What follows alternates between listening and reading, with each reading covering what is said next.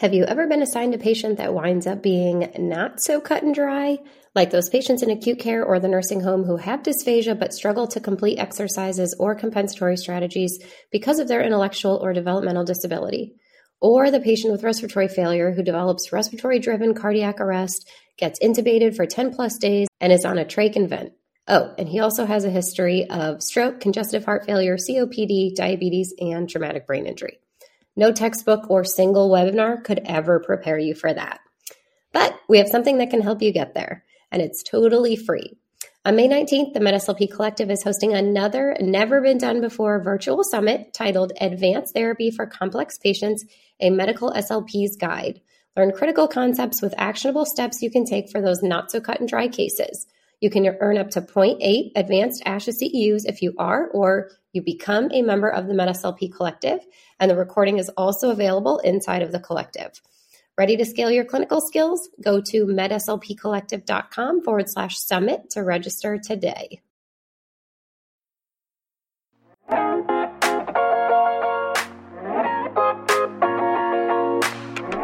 Welcome to the Swallow Your Pride podcast. I'm your host, Theresa Richard. I'm a board certified specialist in swallowing and swallowing disorders, a mobile FEES business owner, and founder of the MedSLP Collective. This podcast is all about delivering the latest evidence based practice to medical SLPs everywhere. Whether you're a new clinician seeking tangible tools for treatment or a seasoned vet stuck in a rut, my goal is to help ditch the old school ways of the past that no longer serve you or your patients, to reinvigorate your passion for our field, to broaden your knowledge about our scope of practice, and to inspire you to practice at the top of your license. So if you're listening, I encourage you to swallow your pride, be open and willing to learn, because let's face it, your patients deserve that kind of care. With that, let's dive right in.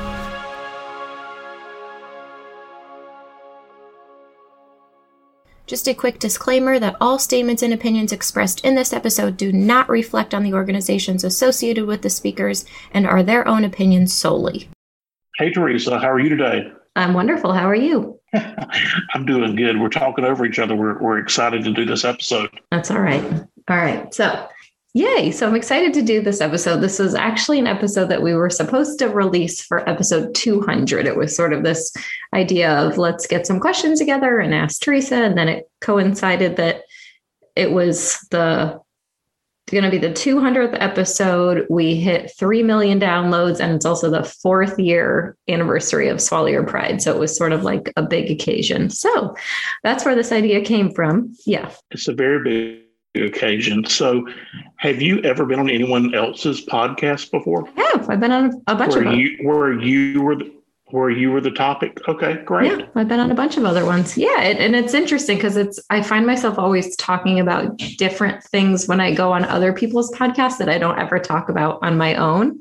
And it's not for right. I don't know. It's not for like not wanting to talk about it. It's just an interesting I don't know. I just I I show up on this podcast in a certain way, and then when people ask me questions, I'm like, oh, okay, sure. Oh, oh this is my opportunity to play uh, Phil Donahue, so I'm excited. Good, good, good, good. Yeah, so we put a poll out on Instagram, and we had some people submit some questions. So that's where these questions are going to come from. So Vince has a list of like 30 questions that he's going to pick a few from, and I'll give you my best answer. All right. So we kind of organized these already in order of um, what we felt would be most interesting or most important to the people listening.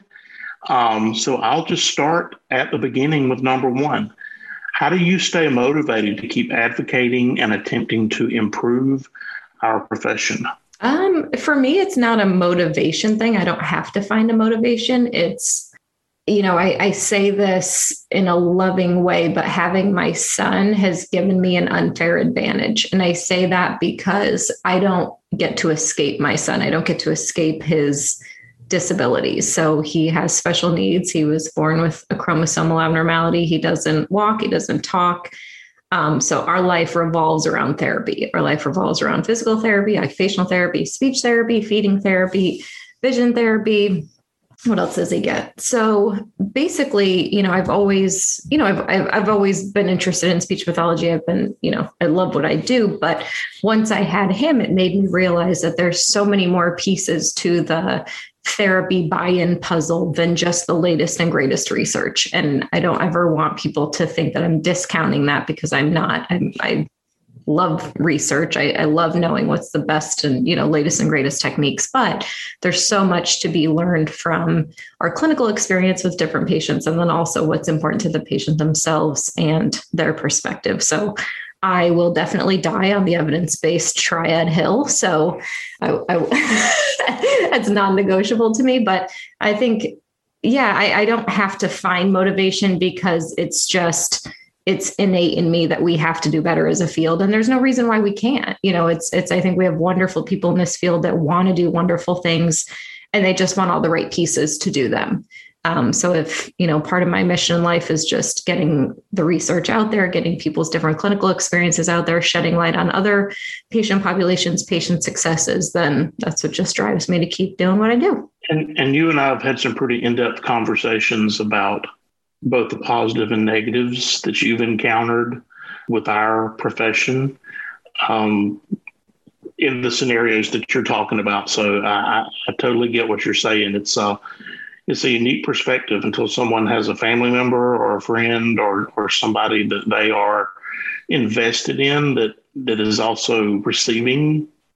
You know, you just you you you just don't see the services the same. So mm-hmm. I appreciate that perspective from you. Yep.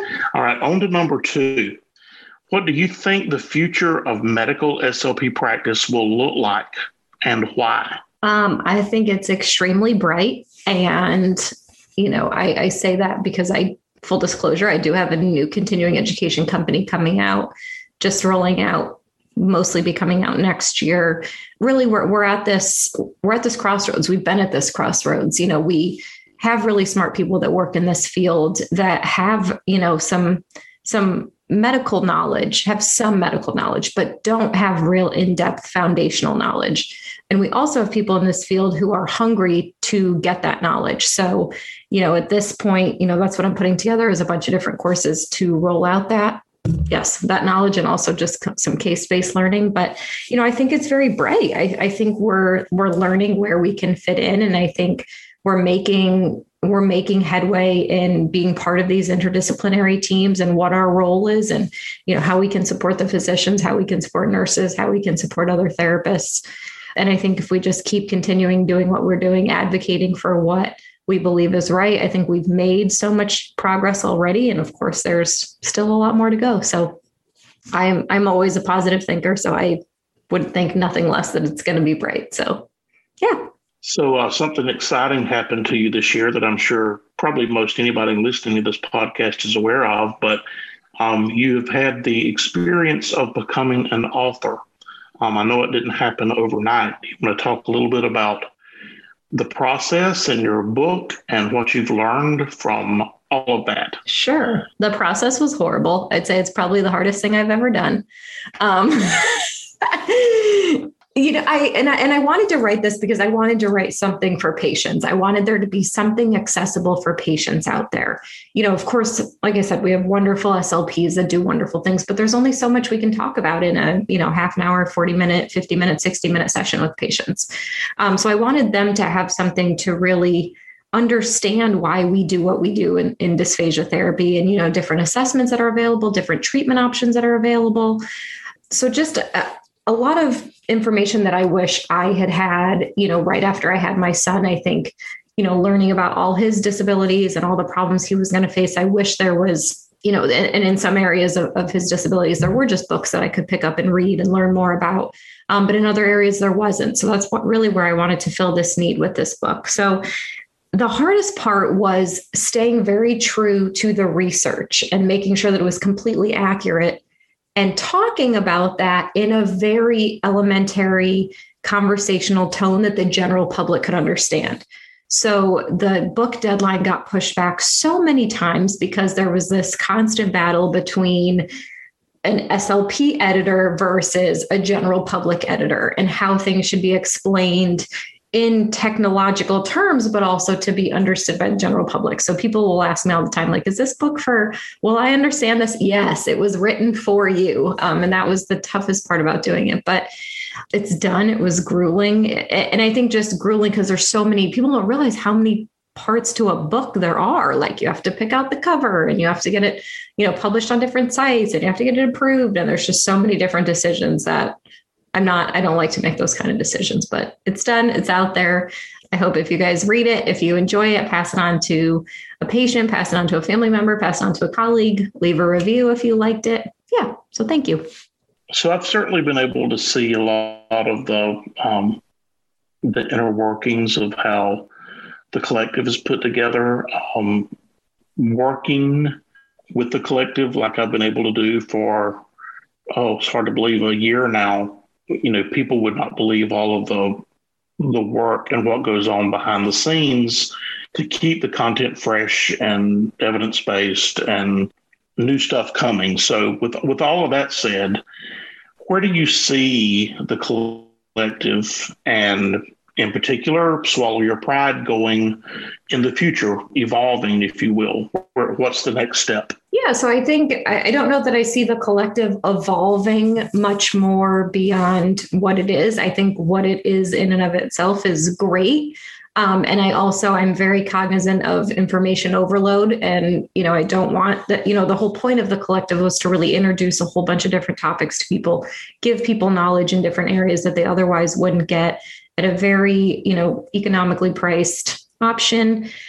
Also with providing support where people can just ask questions. So I don't know that that we're going to change much as much as I just wanted to keep growing. I want to continue to add you know topics about you know different areas that that our field is is expanding into unfortunately i know we're doing a lot more with you know pediatric oncology and a lot more in the burn unit and just different things that a lot of us had no experience with so yeah, I've said it a few times. I don't know that I see it evolving into much more other than just continuing to expand on what our field is capable of. And, you know, one thing that we keep doing is, is we're constantly adding new contributors and we have to constantly keep adding new mentors to the groups to answer questions. And that's always an interesting part, you know, when when people on the team will say, you know, hey Theresa, we don't have anybody to answer these types of questions. And it's so funny to think that maybe like two, three years ago, that wasn't an issue. Um, you know, so I, I will definitely promise that we will continue to stay you know relevant with the times we had you know covid support calls you know we try to do whatever we need to for the members to keep them connected with with other people in the community so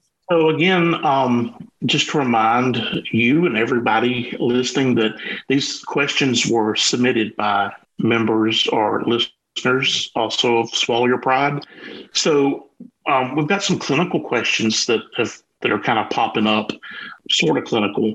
So just just to shift gears a little bit, as a CF, I'm having trouble finding a job in acute care, and I can't wait any longer to start a job.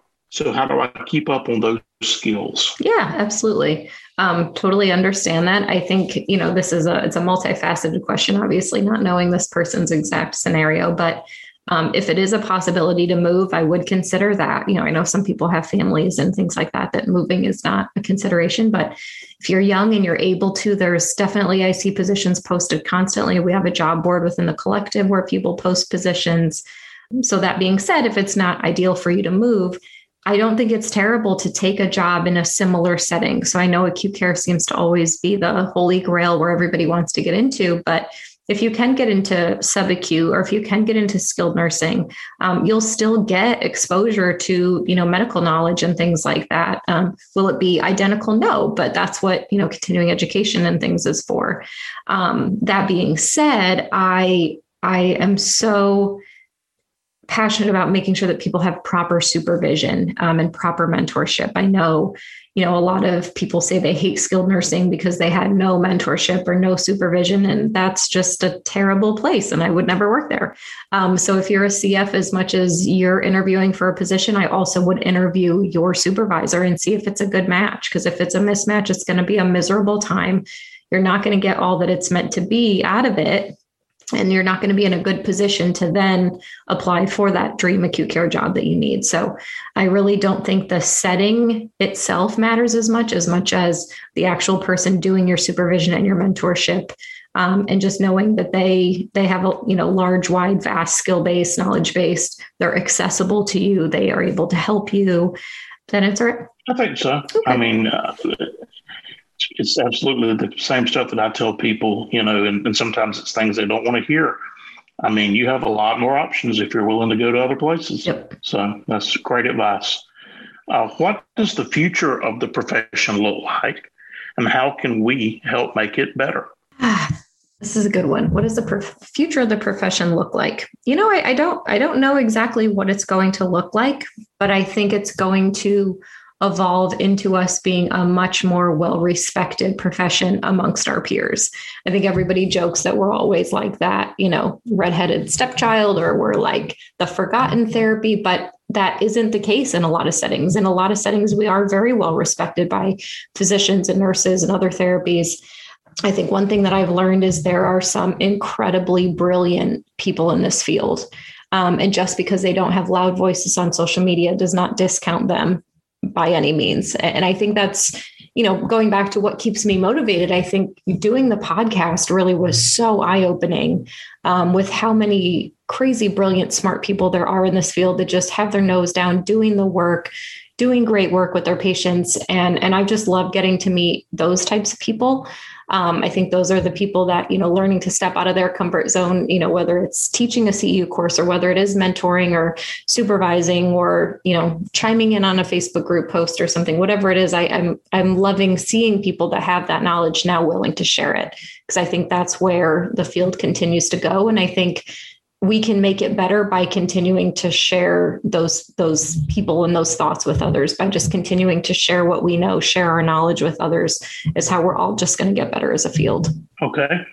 Kind of shifting into one of my favorite topics uh, is there a movement towards standardization in FEES like in the mb uh, like with the MBSImP to my knowledge there is um, beyond that for details i do not have them nor would I be able to disclose that. I think there's I think there's various people in various labs working on different things. Yep. Um, what that in, what that ends up looking like, um, we'll know. We'll, they'll probably figure out who outcompetes the other and right. who ends up with the best product. So, yeah. All right. So, got some more questions here for you. What is the greatest accomplishment of your life? Man, greatest accomplishment of my life. you know, that's that's tricky because I, you know, I, have got a few things, and I and I guess this is what keeps popping up to me. I think I don't know that I would say having my son was an accomplishment, but obviously having him gave my life incredible purpose um, and direction. So having him was, I would say, a turning point in my life. I would say that I'm extremely, I would say the greatest moment after that was going through probably three years of IVF and then being able to have my daughter who is healthy and smarter than I could have ever imagined. And she's so helpful. She's only one she, and she's, she just has this innate ability to connect with him and to help him already. It's just crazy creepy. Um, so I think being able to overcome that, I think, you know, having a child with special needs and learning everything that I've learned about that and just taking that and using it for a greater good. You know, I I very easily could go into a depression about, you know, what his life's going to be like, the financial burden on our life, you know, the emotional burden that it that it takes. Um, and, and I see so many, you know, people at his school and so many other parents that are just, you know, crumbling and devastated by it. But I think I would say my biggest accomplishment is being able to take that and spin it into something positive and productive and really give his life purpose to help so many other people. That's great. Yeah. Uh, on to a to a little bit lighter question. Thank you. Which app do you use the most on your phone? Which app do I use most on my phone? I would say Voxer because it's just a it's a messaging like a messaging app um, to communicate with my team. So everybody that works behind the scenes of the collective, the podcast, everybody is on Voxer, and that's how we connect. So I like it because I can easily shut up, shut it off if I don't want to talk to any of you people for a little while. But I am in constant communication with pretty much everybody on the team all the time. So that's what I would say it is. So outside of uh, work and your family, uh, what hobbies do you have that you are interested in or interested in trying out? Um, you know, that's a good one because I don't really have any. I don't, to be honest. I, I mean, I take, I do take time every day to work out. I think fitness is such a huge, important piece it's it brings so much mental clarity to me. So if I, you know, people do it for for physical looks, vain looks, um, that's obviously a great, yeah, it's a positive, but I need it for my mental sanity. So I do take time to work out every day. I do go for walks. Um, that's where I listen to a lot of podcasts, or even if if if anybody set up a call with me um, and we don't do it on Zoom, I'll just walk and do the call just to get get my body, my brain moving. So I would say that's that's pretty much it. I mean, working, being with my kids, or working out is pretty much what my day consists of. I do listen to tons of podcasts and, and books on Audible. I do those while I'm working out or while I'm walking. I guess one thing I, w- I want to get into is like boating, but I don't have time, nor do I really want to carve out the time. Like, I would love to be like, oh, I'd love to be on a boat today, but yeah, that's that's as far as my. I know, I know, but then I'm like, do I actually have the time? I I think I would. I think it would drive me nuts actually to be out on the water because I probably would think of a million things I'd need to be working on for work. And well, just so, you know, you can get you can get portable internet, so you can work off. I could, boat. yeah, yeah. Maybe that's what I need to do. Okay, maybe that's that's my goal for 2022 to record a podcast on a boat.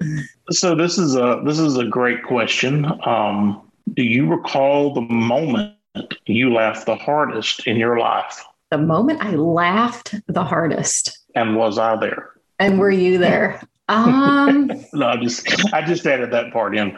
Uh, oh question, my gosh. The, the question is, do you recall the moment that you laughed the hardest in your life? I don't think I can. I don't know what, but the moment I laughed the hardest in my life, I don't think so. I do. I mean, yeah, I don't know. I mean, I remember, I would say probably, I still have a picture. I have a picture of it on my phone, which is why I still think it's so funny. But oh my gosh, when was it? Maybe 10, 15 years ago. So my husband played, um, my husband played in the NFL. I don't know that I've talked about this before publicly, but I guess I am now.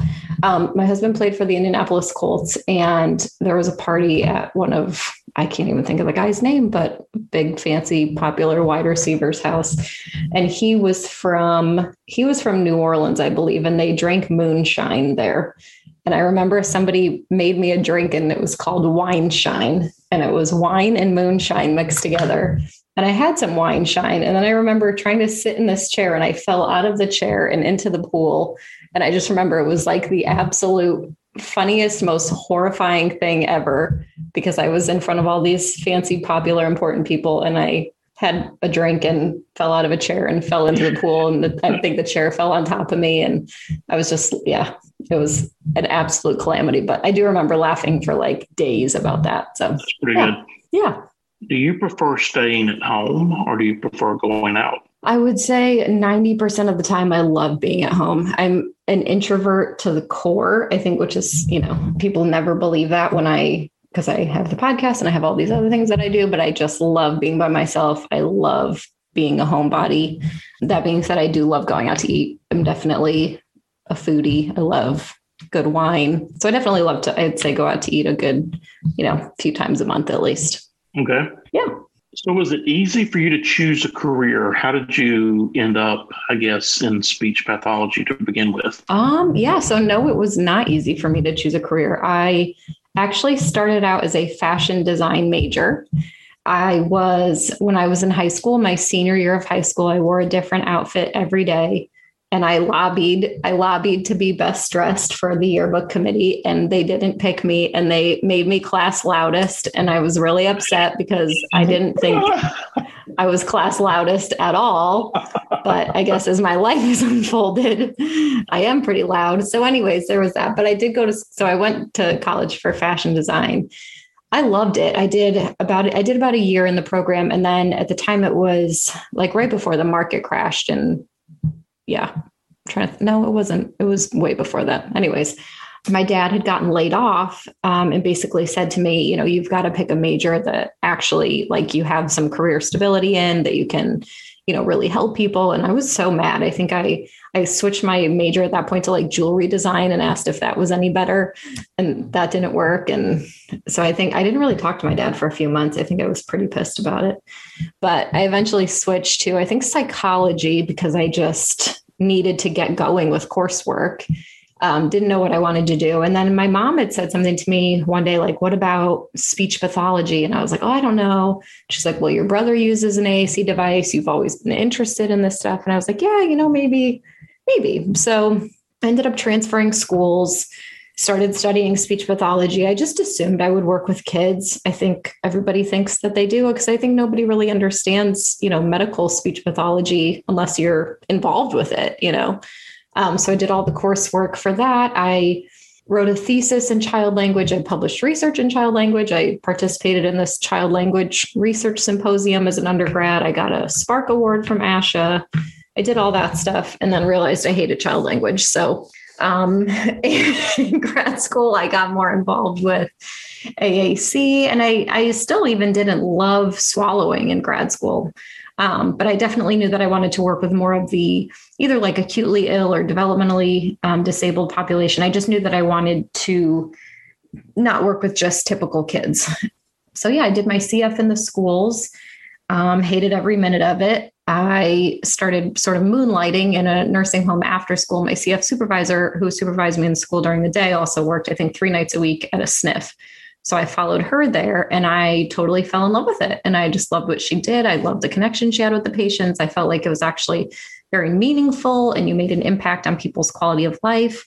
Um, so when I finished my CF, that skilled nursing facility offered me a job and I stayed there for quite some time. And I I really loved my time there and I loved the sniff. And so that's sort of how my career career path unfolded. But no, I had no idea what I wanted to study before that. Um, yeah, uh, I'm right there with you. Uh, when I started grad school, I knew I didn't want to work with kids. I mean, again, I, I preface that with saying that's not a school thing or a not liking kids thing. I like kids fine. I just I couldn't see that. Yeah, that, that's not what I wanted yeah. to do. So I, I totally, I totally, I totally get you there. Do you have a daily routine? Um, yes and no. I I do. That being said, I also have two children that sometimes don't allow me to have my daily routine. So um, the first thing I do when I wake up is I always either work out or go for a walk, depending on the sun. When the when the during the summer it was bright out at like six fifteen, so I would just go walk right away. But um, now sometimes I just work out in my garage. Um, so I do that first thing in the morning and then take a shower, get myself ready. I get up my daughter, I get up my son, I get them ready, feed them breakfast, we get them off to school, and then I usually come into the office I do have an office now for the collective and the podcast because I needed to needed a space for all the equipment and to get of my house really. So um, I usually come in here at least I would say I would say three days a week. I'm here all day, but pretty much I'm here every day. But yeah, I usually take calls in the morning, sometimes do interviews for the podcast. And then in the afternoon, I usually try to give myself time to get stuff done. Um, then usually later afternoon, I go for another walk if I didn't get another walk during calls during the day, just because I like to get out again. And then it's usually time to go pick up my kids from school, go home, make them dinner, get them in bed. And then usually by then it's like 7, 7.30 and I'm totally useless sitting on the couch. So um, people ask me if I can like take calls late at night. And the answer is no, because I get up and get going super early. So having been around you for this past year and you know getting voxers at six o'clock in the morning and all that good stuff um, you you really don't like routine though do you i mean no i'm trying to phrase that i'm trying to put that out there the right way routine is something you developed because you had to to get stuff done Correct. Yeah, you and you and I are a lot alike in that, and um, I have to force myself to do yeah um, those things as well. And I think that probably would surprise a lot of people. Yeah, because um, because you're not really. I mean, I don't know how to put this. You're a very motivated person, but I don't see you as a Type A personality. No, no, I, am not a Type A person. You know, yeah. and I think I think that would shock um, people as well. I think I think they would assume that someone that has built something like you've built would be very regimented and very, but but you're not. I mean, it, it you are, but you're not. I don't know how to describe yeah, it. It's, yeah. it's no. I, I think that's I think that's the perfect way. I think I've sort of found the ideal balance for me. I think being too routine and too regimented really messed with me mentally because if something got thrown off, then I would feel like the whole day was gone, which I'm not that type of person. But then on the other hand, you do need structure. You know, when you have when you have kids, you have to balance things. When you have to take as many calls or meetings as I do, then you know, I have to have structure there. But I, I've really sort of I've leaned into, I'd say in the past year a lot into into really leaning into those creative times and if there's some days that I'm in a creative, you know, brain dump and I just have so many ideas or just writing comes to me like things for the book or for social media or podcast ideas, I mean, sometimes I will just cancel meetings or I will cancel other things because it's sprung upon me and I and I want to get it out. And it, and it's I, I don't know, it's something that I've really leaned into is just my intuition and knowing when to honor those things. And sometimes you know people try to force themselves to do work at a specific time. And if it's not coming to me i don't force it. That's a hard pill for some people to swallow. Like they want to you know sit down and write from 7 to 8 every morning. And if it's not coming to you it's it's you can't force it because it's not going to be a good product. So um, i've really sort of just um, I, i've really sort of learned to to honor that. So um you know, as we're sitting here, as we're sitting here talking, I'm sure, you know, this reminds me a lot of the of the leadership panel talk that that we did for the live a couple of weeks ago. So, so since I've got you here and I'm able to ask you questions about this stuff, did you kind of did when you were growing up? I mean, did you end up being the person in charge of stuff then, or is this a skill that you just developed over time, or a little bit of both? I would say both, and I don't, and I don't know where it came from. To be honest, I I just remember I sort of always had a. I would say the term multi passionate has always been me. You know, people are like, I feel like I have a lot of interest, and that's totally fine. I mean, I do too. Um, but you know, I've always was involved in different clubs, and I just was always trying to bring people together. I was just always sort of this people collector, people builder. And yeah, I'm trying like in high school, I was a cheerleader. I was captain of the cheerleading squad. I played softball. I was captain of the softball team. Like I, I guess I've always sort of evolved into these leadership positions, and I don't really know how it happened. Um, I think a lot of times I volunteered for stuff too. I, um, I ran our our grad school organization. Was what is GASHA? Is that is that what everybody's grad? No, what is it? NSSLHA. I'm trying to think uh, what everybody's student student yeah, the student association. So I yeah. I volunteered to be the president for that when I was when I was in grad school. I also became our state association when president when I was in Nevada.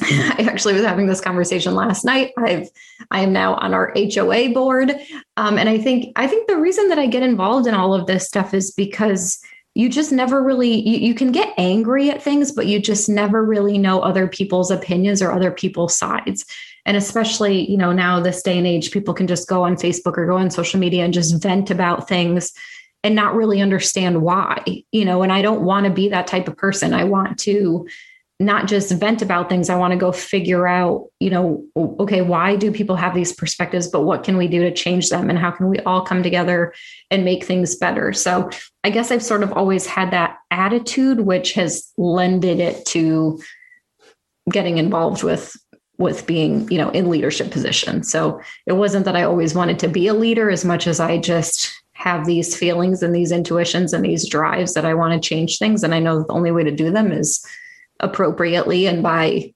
by being part of the cause. So for people that are interested in doing other things in their career whatever those other things might be um, if they if they want to start their own business, if they want to start their own private practice, if they want to be a mobile FEES provider or whatever it is they may be in the future, what do you feel like is the most important step for someone to take that bridges the gap from I'm just a clinical person that shows up for work every day to I'm someone that's on the because we all know, I mean, I hope everybody realizes that you just don't wake up one day and you own a business.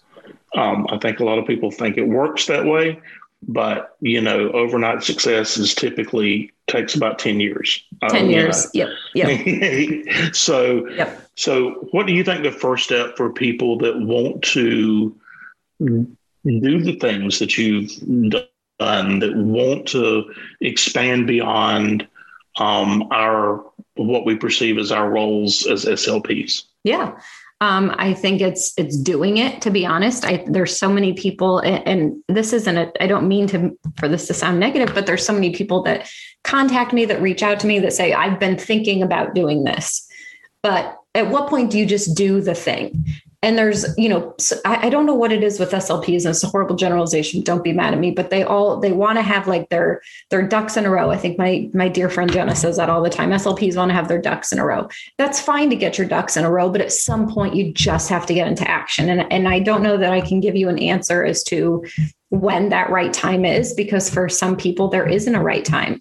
I know for me I just recently finally decided I wanted to, you know, I'm doing this the 75 hard program. I wanted to just I was sick of I, I just said I was like sick of my stuff. I was just sick of myself. I wanted to get this baby weight off. I wanted to have a more stricter, you know, fitness and nutrition regimen. And I just had it one day and I woke up and said, I'm going to do it today. And I think that's how I do a lot of business stuff too, is I just get fed up with what's out there. I I know that I have a solution to fixing a problem and I just do it. And I might not have all the answers. And, and that's one of my biggest sayings. I say it all the time to a lot of different people that I'm involved in with coaching is action breeds clarity. And you might not get the answer of how you should do something until you start doing it.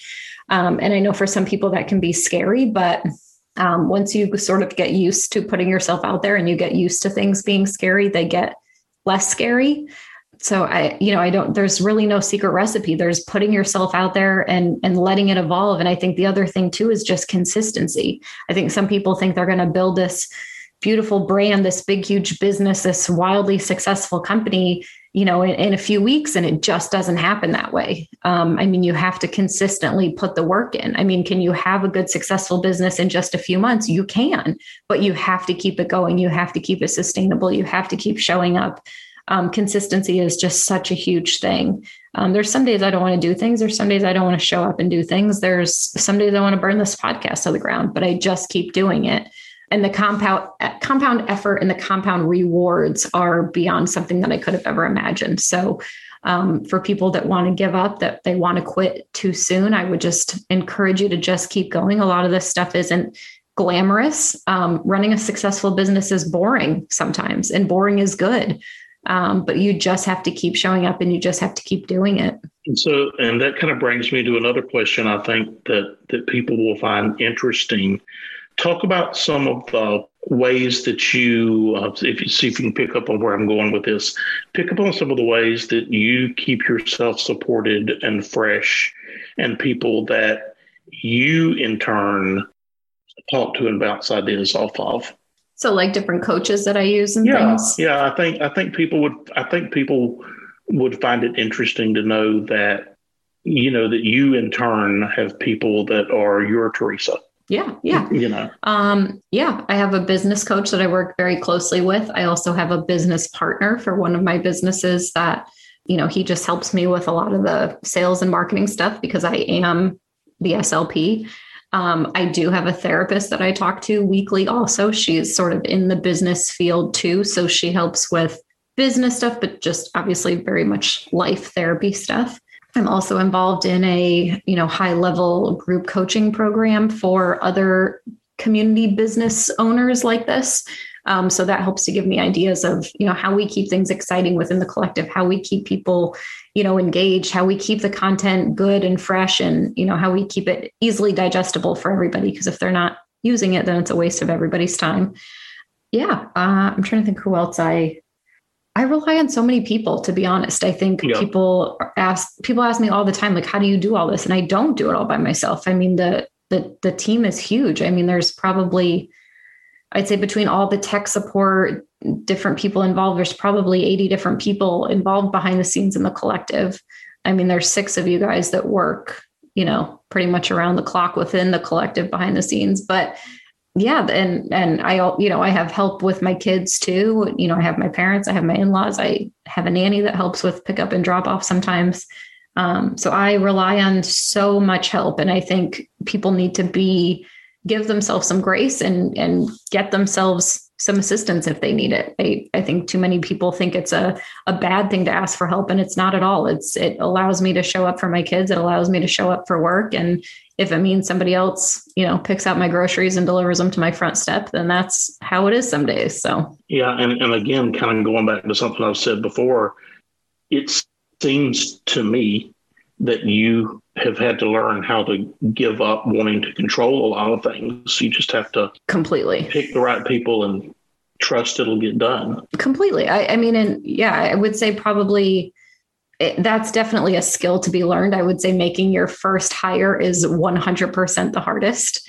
Um, and I'm super grateful that Joy, who was my first hire, is now the entire business manager behind the collective. So she's obviously wonderfully loyal and I love her for it but yeah, it's it can be totally scary. I mean, especially when you're dealing with your kids and stuff. But I also try to see the good in everybody, and I, you know, I do my due diligence with people, and I see how they treat other people. I very much scout out their social media profiles and see how they talk to other people behind the keyboard. You know, I think character is a big thing to me, and those are the people that I bring in to both the business behind the scenes within the collective and also, you know, within my family and my home life too this is the question again that we asked that I asked um, during the leadership presentation panel uh, with the live event that I found extremely interesting and telling about the people on the panel, and that was not what's your greatest success been in life. That's easy to talk about, but what do you feel like has been your biggest failure? My biggest failure. I don't like that word, and I say that I, I say that because I don't feel like things are failures. I feel like things are lessons. It's very much how I view everything. And it's, I think, why I've gotten to where I am in business. I mean, we've tried things within the collective. I've tried things with the podcast. I've tried things with other businesses that I've started that I wouldn't say are failures. I would say that just didn't work out the way I expected, or they took a different turn and I either embraced it or let it go. Um, I, I really truly don't like the word failure because I it's all in how you how you look at it and how you perceive it. And it's something that it either worked or it didn't. And you can perceive it as a positive and and just pivot appropriately. No, I think that's I think that's a, I think that's a great response. And I think I think in that response is probably what separates people that are successful in in business and life in general and those that aren't because you're absolutely right. I mean, um, I kind of think the same way myself. Yeah, there's stuff that I've tried that I've bombed at, but that doesn't mean I didn't learn something from mm-hmm. bombing at it. So that is that is a that is a great um, answer. to you? I know we talked about kind of the team, the people that you have that you rely on in many different ways. Do you have a singular mentor or someone that's been very inspiring for you in your life? No, I wouldn't say singular at all. Okay. I can think of probably 10 people that had a huge impact on my career so far. Um, and, and I think I think that's really important to lean into also is that you've got to find people that are sort of willing to meet you where you are, but have also walked a path that you want to walk. So, you know, as I reach new, you know, heights in the business or as I create new businesses, I've got to find different people in those areas that can help me pivot, but can also take me from where I am and get them to where they are. Um, so I think, you know, just relying on one mentor is, is not a bad thing. Um, but I think having multiple perspectives is, is great too. I sort of at any one time, I have anywhere from, I'd say two to three different coaches and they all just have different perspectives that all you know i might take something from someone and something from someone else. And yeah i just i, I love to hear people's different perspectives on things. Yeah well, absolutely. I um, you know personally not not that it was you know i've had a lot of different mentors myself. I, I did have one person back in high school that was hey you know, the world is bigger than Wheeler County, Georgia. You can get out of here, you know, go do different things, try different things. So, so kind of getting back into some some other clinical questions. Uh, here's a good one. What kind of student were you in grad school? In grad school, hmm.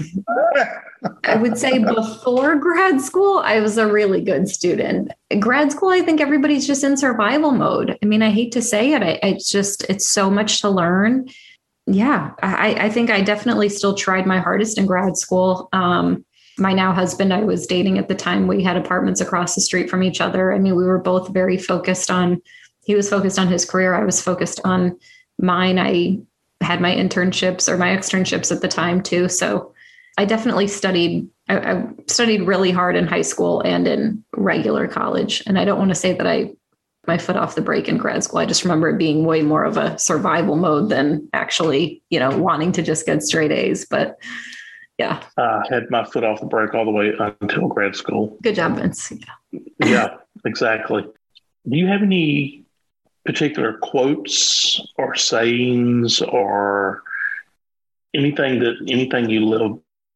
I know I know you and I often trade inspirational quotes, leadership quotes, things like that. Anyone in particular that really stands out that you um, that you think about every day? Yeah, no, that's good. I think it's a what is it? An acronym. But basically, it's like A, B, C, D, E, F. Is these are the letters that I think of. And this, I'm pretty sure this was in a book by Jocko Willink. He was a former Navy SEAL. I think the book was The Dichotomy of Leadership, which was a fantastic book. And, anyways, ABC stands for Action Breeds Clarity, which anybody that works with me, I say that all the time. And then the DEF stands for discipline equals freedom. So the action breeds clarity, I think, is something that so many SLPs need to embrace so much more. Because um, I talk about that with, you know, starting your own business or, you know, starting your own private practice or wanting to create materials, wanting to create a course. You may not have all those ducks in a row. Like I've said, you just might have to get to work and, and action breeds clarity. I'll say that over and over and over again. Um, sometimes just diving in and having conversations with people, um, people that you trust, people that you lean on, mentors about things will give you the clarity that you need. So that's ABC. And then DEF is discipline equals freedom. Um, and I think, you know, this is little things, to be honest. I mean, they say that, you know, the little things add up to the big things, but you know, if I don't get a workout in first thing in the morning, I, I have to do that. Whether sometimes it's just, you know, just a walk, but if it's, if it has to be something, I can't just get up and start my day because it's not pretty. Um, so there's that. I mean, there's, I do not take work calls in the evening unless we absolutely have to. Um, like that is my sacred family time. It's just also my sacred me time. Um, there's just other things that I have built in throughout my day that are pretty non negotiable. Like I usually have a hard stop with work stuff at around five to go home and you know be with my kids and get them put in bed. You know there are there are exceptions to the rule, obviously, when I travel and things like that. But um, for the most part, I have these things built into my day that feel like it, they give me the freedom that I want as far as mental clarity, having you know family life, and then also having time to get the work done that I want to get done. Very good. Yeah. What do you do? We kind of talked about this. What do you do to relax? What do I do to relax? Um, I'm terrible at relaxing, to be honest. Um, I'm absolutely terrible at it, but I do. I, I, mean, it's really just it's workouts, it's fitness stuff. Just going for a long walk sometimes is really relaxing. I don't like to say that I do absolutely nothing some days because I don't. I don't know. I can't just shut off my brain to do absolutely nothing. Um, I mean, I do just like to hang out with, with friends. I like to go out to eat. I like to drink wine. I mean, I do go for massages, but that's more of like a taking care of my body more than relaxing part because I don't think it feels good. Okay. I, and I and I do like to, I do like to just turn off my work apps on my phone. I don't have I would say I don't have email on my phone, so there are certain work boundaries that I have so that I'm not bothered at home. And I think and I actually think that is um, a, a, very good tip that a lot of people probably don't realize, and, and something that you've actually made me think of because I'm really bad about just kind of spreading day and doing it whenever willy nilly instead of uh, um, having particular times. But you really do that regimen part of your life. You you are very strict about not doing emails, not doing to keep yourself sane. So I think I think that's I think that's I think that's great. So one final question, and we will wrap this up. Okay. You've talked about in the past uh, you were looking at starting a wine company. Where are you at with your wine company now, and when can we expect our first bottle of Chateau de Theresa? I know I am at a total standstill right now because of the uh, climate going on in I, I, can't think of how to put it. I'm at a total standstill right now. Everything was all created, designed, ready to go. And the distributors at the ports are at a standstill with supplies.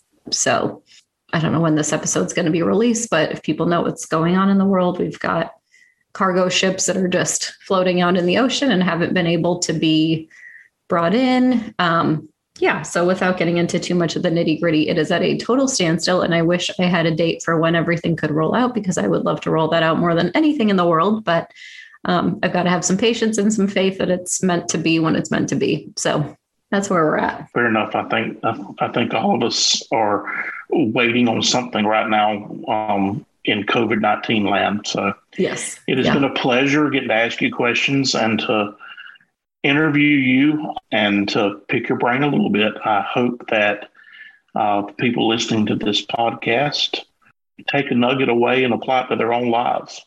Uh, and and are and and use some of the things that you've learned to help themselves be successful. Yes. All right. Thank you, my friend. You're very welcome. Thank you. Download the show notes from this episode, please visit swallowyourpridepodcast.com. There you can also sign up for our email so that you'll never miss another episode.